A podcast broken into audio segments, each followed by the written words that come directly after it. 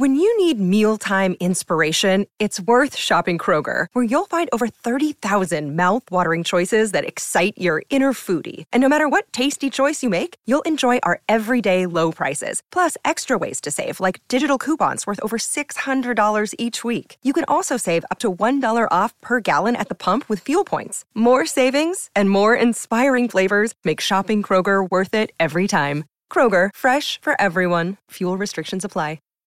Save big on brunch for mom, all in the Kroger app.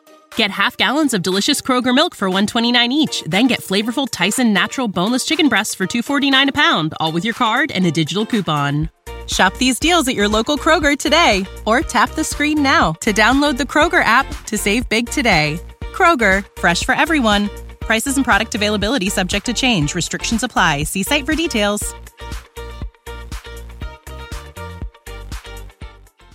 If I didn't know any better, I would think this is less of a retelling of a church collapse and more getting a one-sided story and a bad divorce. Let's get into it.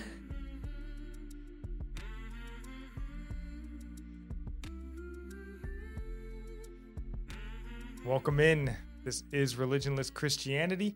I'm your host, Spencer. This is my beautiful wife, Nikki.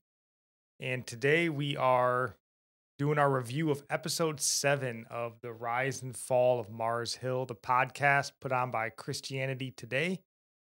So before we dive into this, honey, is there anything you would like to say? Um, I don't have any prayer requests right now. Do you have any? I hope that you guys, if you're listening to this show, that you are lifting up the members, especially the elders and the mm-hmm. pastors of Mars Hill. Seems to be some bad blood and maybe some unrepentance in mm-hmm. there, whether that's from Mark or the other elders, whoever it is. We just pray that you would bring these men back to a place of repentance and right standing with God, and then just reconciliation between each other as brothers yeah. and sisters in Christ. So that yeah. is what we would ask you to pray for. Pray for us. We're going through a lot of big decisions in our life as well, so we could use some prayers and some clarity there as well. But on to episode seven. So episode seven is basically sort of looking at Mars Hill and the group of men that kind of helped make the church. The episode, kind of more than any episode up to this point, focuses on sort of the group that was with Mark in the early days of the church.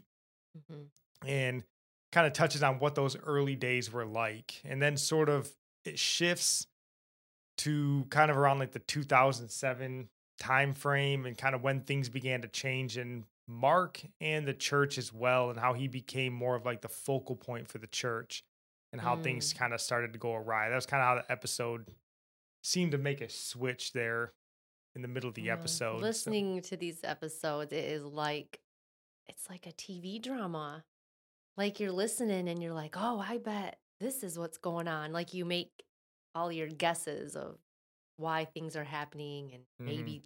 something else is going on. And but it's reality. Like it's not just like it's real, and it involves God's people. And, you know, you can get caught up in being judgmental, I think, you know, and I just got to remember to pray. Uh, I know it's in the past, but people still are hurting. People are still confused. Um, yeah. It's just a bunch of ugly stuff, and I just wonder, like, how how many other churches are going through? Probably a lot. All, all this. But that is a big kudos to Christianity Today. We have a lot of issues with this podcast, but the way it's produced and how engaging and entertaining we find it, they definitely mm-hmm. hit it out of the park there. So well done to them on that. Mm-hmm.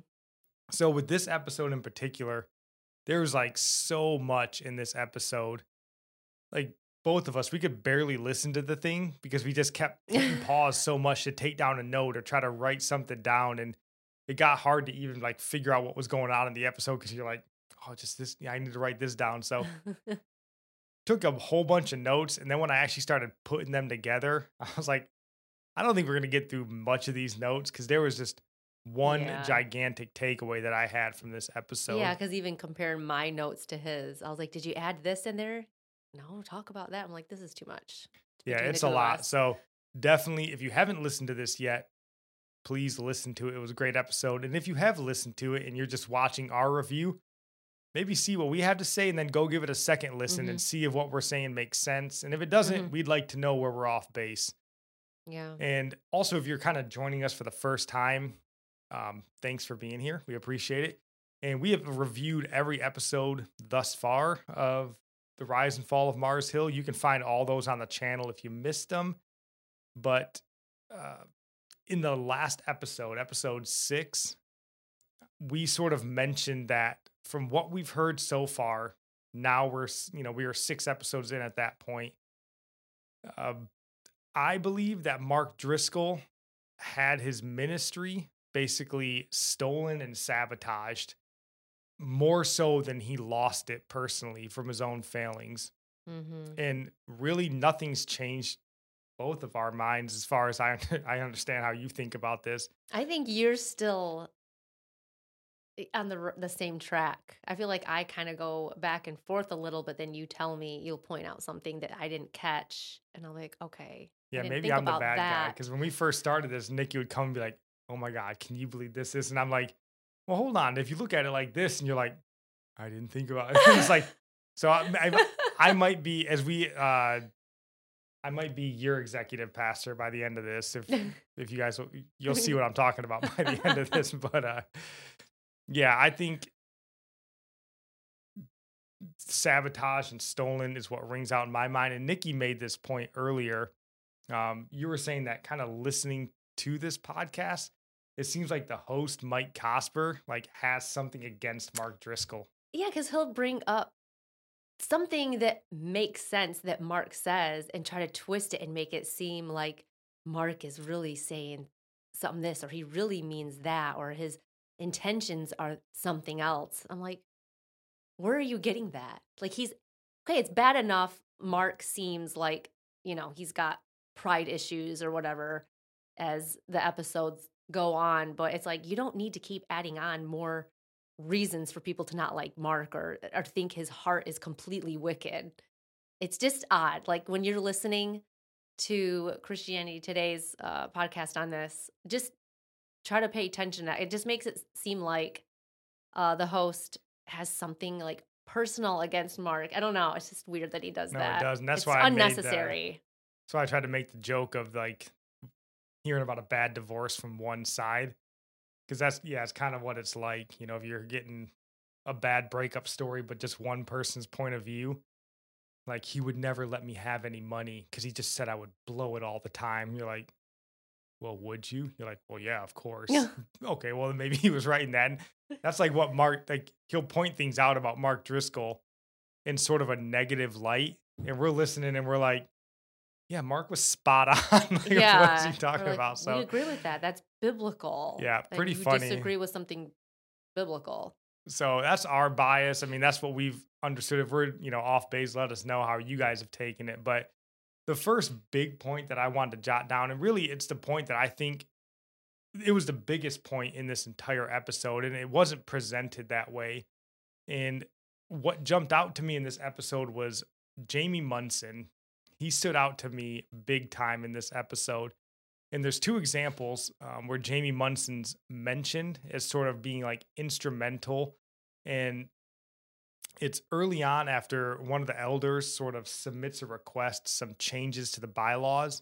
And they say in this episode, Jamie calls him in for a meeting. And then the second is Jamie contacting those same elders for sort of like an impromptu meeting mm-hmm. to try to get these bylaws signed, because he says Mark wants him done before he gets back. And I mentioned earlier on and in the previous episode um, that I feel like Mark was sabotaged or sabotaged. And then from what I've heard, and then just sort of piecing some of this stuff together on my own, I feel like Jamie Munson is one of those saboteurs. And so far in this series, um, we've heard two times where Mark called people in to fire them. And both both times, the people that were called in to be fired, one was early on. It was the lady, I can't remember her name, Jen Smith or something. Maybe, yeah. And then in this episode, episode seven, there were two elders that were called in to be fired. And both times they were sort of called into like a smaller office that was meant to sort of give off this intimidating vibe. And Mark was furious. And Jamie Munson's there in both of them. The first one, it's just him and Mark. And then the second one, it's Mark, Jamie, and a couple other mm-hmm. elders and stuff. But it's always Jamie's right there. Mm-hmm. And then, you know, we have this time where, you know, Jamie is trying to get some stuff done while Mark's gone. You know, he's like, he said he wants to get some of the paperwork signed. And he says, you know, Mark wants to get it done before he gets back. Did he say Mark wants it done? Or was he saying yeah. like, oh, no, okay. In the episode, he's like, Mark wants to get it done. So basically, so he doesn't have to deal with it when he gets back. But that's never mentioned or like verified in this. They never say, yeah, here's a recording of Mark. It's just, that's Jamie saying, hey, he Mark wants this done.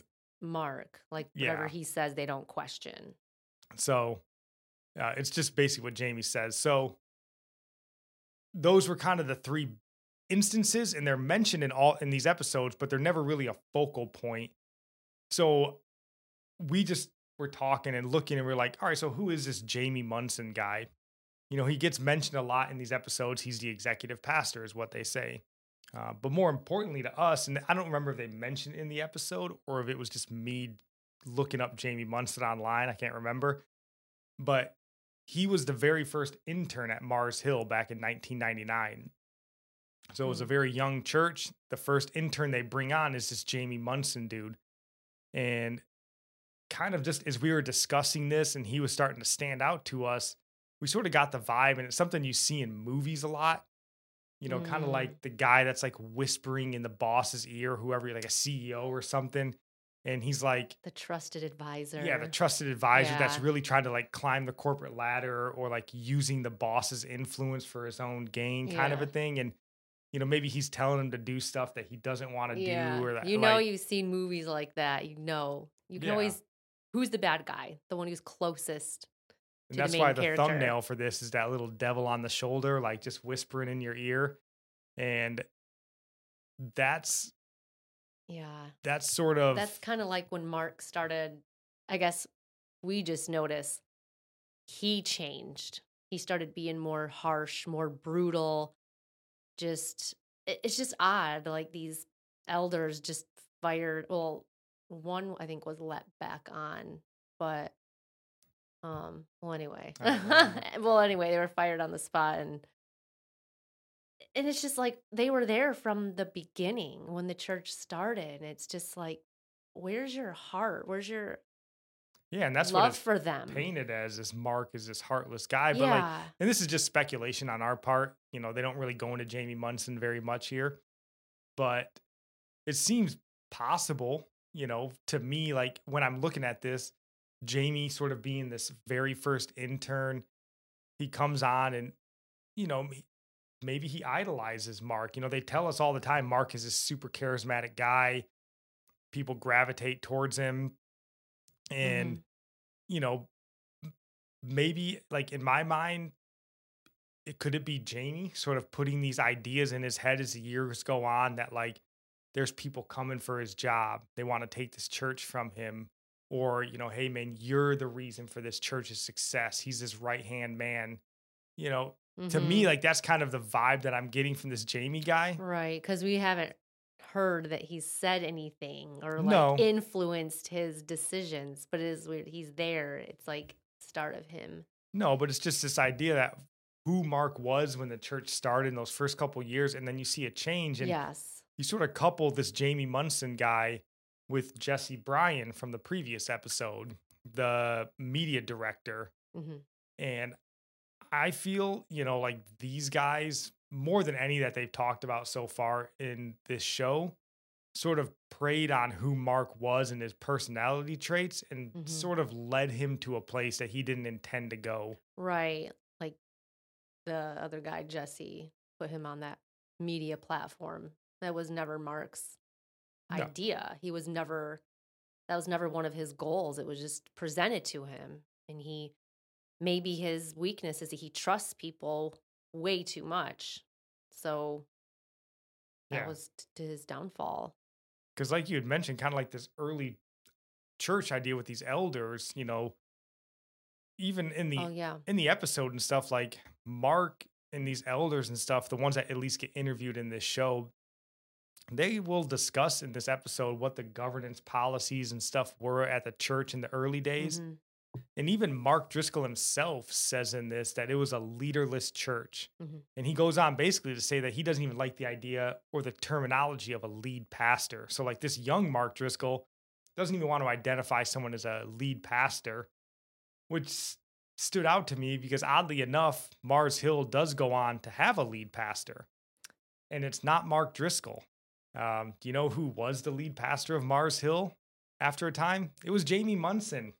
So I'm like piecing these together. Mark does not like this idea of lead pastor, all these sorts of, but here comes Jamie Munson. Could he be putting these ideas in Mark's ear? And then, you know, you start looking again when they're talking about this early church governance, you know, who was never mentioned in sort of the early church governance meetings, sort of when they were this leaderless church type philosophy, Jamie Munson. He wasn't there then. Um, before Jamie Munson arrives on the scene, as best I can tell, they say the elders and Mark, they would lock horns regularly, you know, basically like mm-hmm. they would go at it and the elders would win some of these. Mm-hmm. You know, they said that they were co-equals in the church. Yeah. And even the elders were, I think, elders and pastor was like a, the same term, the same terminology. And they were in charge of policy, uh, budget, doctrinal statements, ministry, philosophy, and a bunch of other things. So it's just kind of weird that two of them got let go just for doing their job. Yeah, like that was their job. Like they used to be able to disagree, and then all of a sudden Jamie's there and it's like, it's all changed. You can't disagree anymore. You're fired. No warning. No. And like Mark, so even odd. They mention in here that Mark even, they play the recording of Mark where he says that he even has a pastor over him. One of the other co-founders, Mark mentions Leif Moy is Mark's pastor. So like mm-hmm. Mark doesn't even see himself in this early church as being like the, the head pastor. Cause he's saying here, like, I'm under authority of somebody in this church. So this is just the early idea of a, a co-equal, elder-led church. And then this sort of all changes sometime around the mid two thousands from what we can kind of piece together. And you know what also happens around the mid two thousands? You know, like in this, this is, again, just me sort of piecing it together. I don't have all the information, but as far as I can tell, Jesse Bryan, the atheist media director, mm-hmm. shows up and pushes Mark to become this video star. And then also Jamie Munson steps into his role of in like a leadership role in the church. And they both sort of take on these prominent roles in the church with very close access to Mark Driscoll. So mm-hmm. I don't know, but to me, it seems at least plausible that these two men had a very negative influence mm-hmm. in Mark Driscoll's life and sort of led him into sort of his worst self, basically. There was one episode where he they talked about him starting to isolate himself and even changed his number and just made himself less uh, um, easy to contact, I guess. Mm-hmm. Like, that's just weird. Like, pastor shouldn't feel like he's bothered by the church and has to like hide. I don't know what year that was, but I know that was later on. Yeah. I mean, but again, if you have somebody, and this is again, where we kind of get this thought of the little devil whispering in your ear that like, because Mark mentions when he resigns from the church that God told him they've laid a trap for you. Mm-hmm. And everyone is like, ah, what is he talking about? But if maybe you have somebody in your ear that's like, hey man, like they're coming for you. They're trying to take this job because yeah. when Jamie Munson calls the meeting for Mark and him to fire this lady, Jen, the reason they call her in there is because Jen tells a couple of the elders, she says, and she doesn't say which elders. Elders' wives? Or elders' talks, wives, she... and then they tell the elders, and it gets back to Mark is the story. So, but again, this just sounds so anti who Mark was. But if you try to picture, there's this little devil on your shoulder saying like, hey man, they said, you know, because she mentions Mike Gunn, who's no longer with the church, co-founder. You need more men like Mike Gunn. So is it just, hey, you know, they're saying Mike Gunn should be leading this church, or like... Yeah, they worded it different, I'm sure. You know, I yeah. don't know. That's just the idea that we get when we're listening to this, because you're like, this Jamie Munson guy and Jesse Bryan, they show up on the scene and things start changing from the original vision of what this church was. So just very strange. And at least to us, that was kind of thoughts that we had. So we'd love to hear what you guys think about Jamie Munson and Jesse Bryan. Um, listening to these, let us know if we're getting... I guess, too deep down the rabbit hole, but yeah, just some of the other points. So, so we don't focus entirely on Jamie Munson. Um, some of the stuff that we had contention with, and it's kind of what Nikki had mentioned earlier. It's kind of the way that the host sort of presents everything Mark Driscoll says is a negative, even though like when we listen to it, it generally sounds either right or just perfectly normal um, mm-hmm. things that a pastor would say. You know, for example, like Mark is discussing Rick Warren um, and kind of Rick Warren's approach to church growth. And the host goes on to say, he says, it's not just that, and he's talking about Mark Driscoll, not just that he thinks he's right. He thinks, uh, or it's that he thinks everyone else is so wrong. And I was like, that's saying the same thing. Of course it is. Like, even Mark tells you, like, that's the whole reason he started his church, is he went to these other churches and went, my God, what are they doing here? Like, I'm going to start my own church. So, and that's just human nature. Like, you wouldn't do something if you didn't think it was the right way to do something. Like, you don't naturally just walk around and go, oh, what's the wrong way for me to peel this apple? That's what I'm going to do. What's the, like, everything we do, we think is right until somebody corrects us. So, but he makes it out to be like this negative of this super egotistical Mark Driscoll. It's not egotistical. It's just human nature. It's just improving on on something. There's yeah, nothing wrong with that. It's not egotistical. Most of us would think that this seeker-sensitive, like, hyper-growth strategy for church is wrong. Like, you shouldn't be so focused on growth that your church loses its, like, spiritual bones, basically. Mm-hmm. Like, we would agree with that, but it's just funny the way that it's painted. Like, yeah, he thinks he's right, everyone else is wrong. You're like, yeah, we all do that. I don't know why that's a big deal. Like, I mean, you should be open to correction, but that's a human trait. So that, that one was pretty funny. Um, he also goes on to talk about Mark Driscoll when he's sort of discussing his discipleship. And the host sort of makes this claim, uh, again, that, you know, Driscoll is this egotistical dude. Um, And how he's sort of calling people into discipleship, but the discipleship is through joining Mars Hill, kind of. And through all this, like, Mark is made out to kind of be a person that's like twisting scripture sort of for his own gain. You know, like, hey, if you want to join, you know, walk with Jesus, then you join the church and get involved in the church. And I don't see it that way at all. Like, to me, again, this is a very natural thing. Like, if you build a church, or you're a pastor of a church, then you're going to naturally think the best place for people to be discipled is in your church. Mm-hmm. Because again, like, if you had a big church and you're calling people to Jesus, you wouldn't be like, all right, let's get saved. And then your next step, go read Rick Warren's book. Like, well, if that's so good, then you would bring it into your church and that would be part of your church. Like, it's a very... If you're a pastor and you don't think the best place for discipleship is in your church, you shouldn't be a pastor anymore. How weird. I just, just can only shake my head. Like, thing. I just... I don't know. I just don't feel like, why do I need to explain that? Like, can't everybody listening catch on to how silly that is?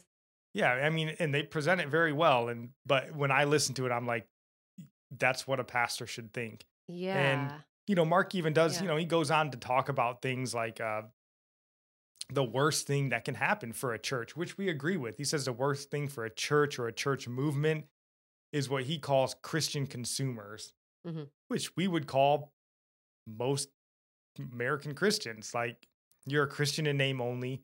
You go to church, but you don't contribute anything. You're not really looking to get involved. You just kind of show up on a Sunday. You don't pay your tithe and, you know, you don't do anything. And yeah, like, you should be calling people to be more than that. Mm-hmm. Like, if you're going to, because he even talks in here, and you were talking about this earlier, they say some of the things that Mark, as a member of this church, he lays these very heavy burdens on people. You got to read this super thick book with a thousand footnotes, the footnotes. And then he talks about, you if you want to get married, you have to come to this premarital counseling. where they make you expose your sins. And he's like, and they'll, they might even tell you no. Like, they might you, tell you you can't be married. Like, yeah. Like maybe he, you got some serious issues and things you gotta, I don't know, that God needs to work out of you. Or, or maybe the person you're dating, they're saying, don't marry them. Maybe they've got the issues. And what's yeah, so like wrong about taking like godly advice? sixty percent divorce rate in this country. And the host makes it seem like these pastors would actually sit down and tell you, you guys aren't right for each other. Like, and he also makes it seem weird that you would expose your sins before your pastor and your partner, but you should, right? And that's a very, like, if me and Nikki sat down and I went, I have a strong tendency to be like sexually attracted to little boys, you would want to know that and be like, oh God, we, that is not, we need to fix that before we get married. Yeah, you should probably expose that. And the pastor should say, no, you're not ready to get married. Yeah. Like, so, yeah. But it's not presented that way by the host. It's presented like they're this super like invasive church that they're going to decide what's right or what's wrong but for you. But everything's based on what's good for you and everything's biblical. It's not like it's their idea.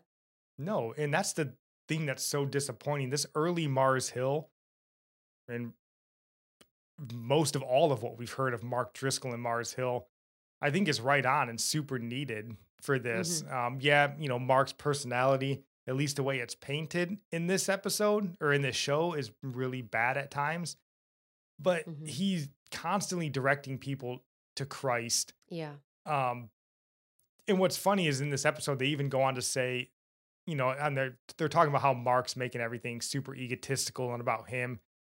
But what he, like, he actually is pointing people to Jesus, because in this whole, like, come to church discipleship, he even makes note in there and he says, um, and the host kind of downplays it, but he goes on to say that if you guys do these things and you become part of this church and this movement, he's like, they're, they're going to write books about us, um, which funny enough, they wound up writing books about them, but he says they're going to write books about them because this is a place, or because Jesus showed up at an unlikely place to unlikely people and did an unlikely thing.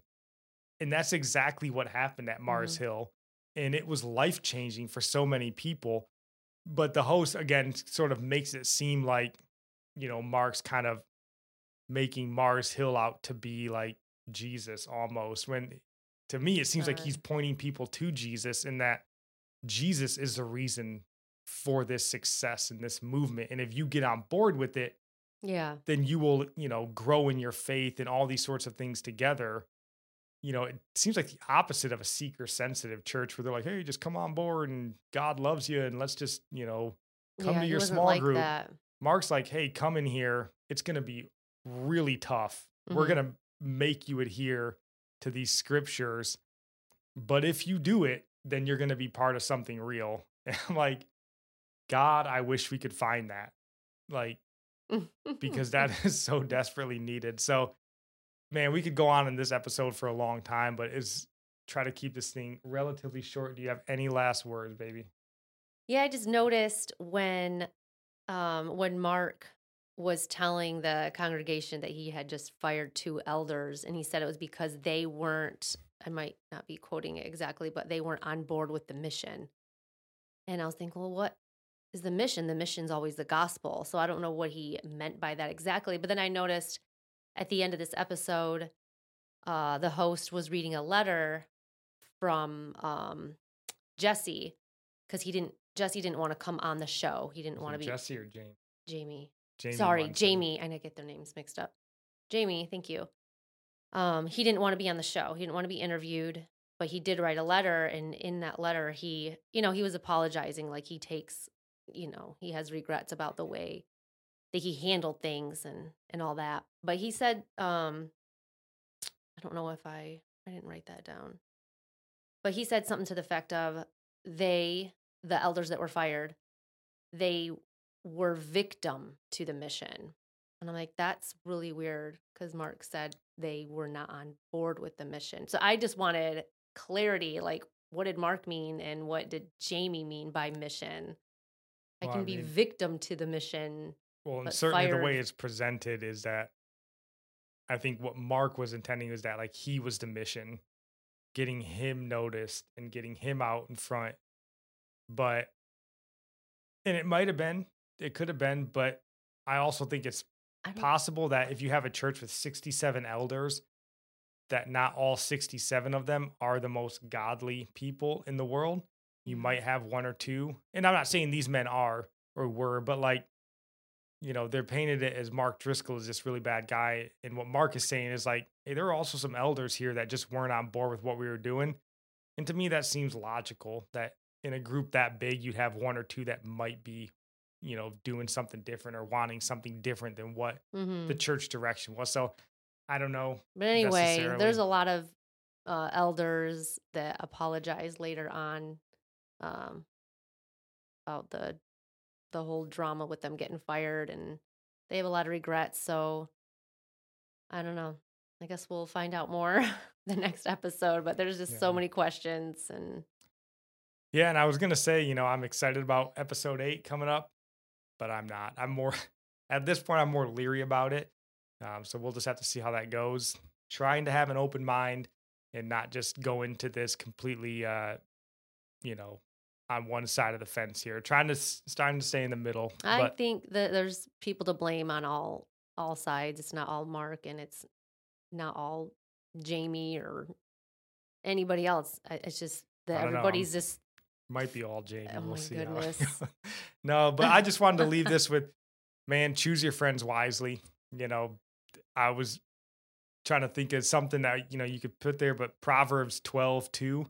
Where it says the righteous choose their friends carefully, but the way of the wicked leads them astray. Mm. I was like, ee, man, you talking about some atheists that are involved, and mm-hmm. it's not hard to see how you might get led astray. So, you know, to me, if Mark had done that, things might have been different. Who knows? Uh, that's the way I see it this far, at least. So we'll see how it goes. But that's all we got for you guys today.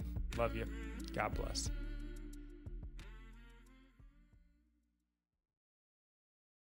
Save big money when you start your next project today at Menards. Convert your current recessed lighting with energy-saving L E D downlights from Fight Electric. They're bright and install easily in just minutes. They also go from regular lighting to nightlight mode with just a simple flip of a switch. Save big on all Fight lighting products now at Menards. Shop our lighting options today in-store and on Menards dot com.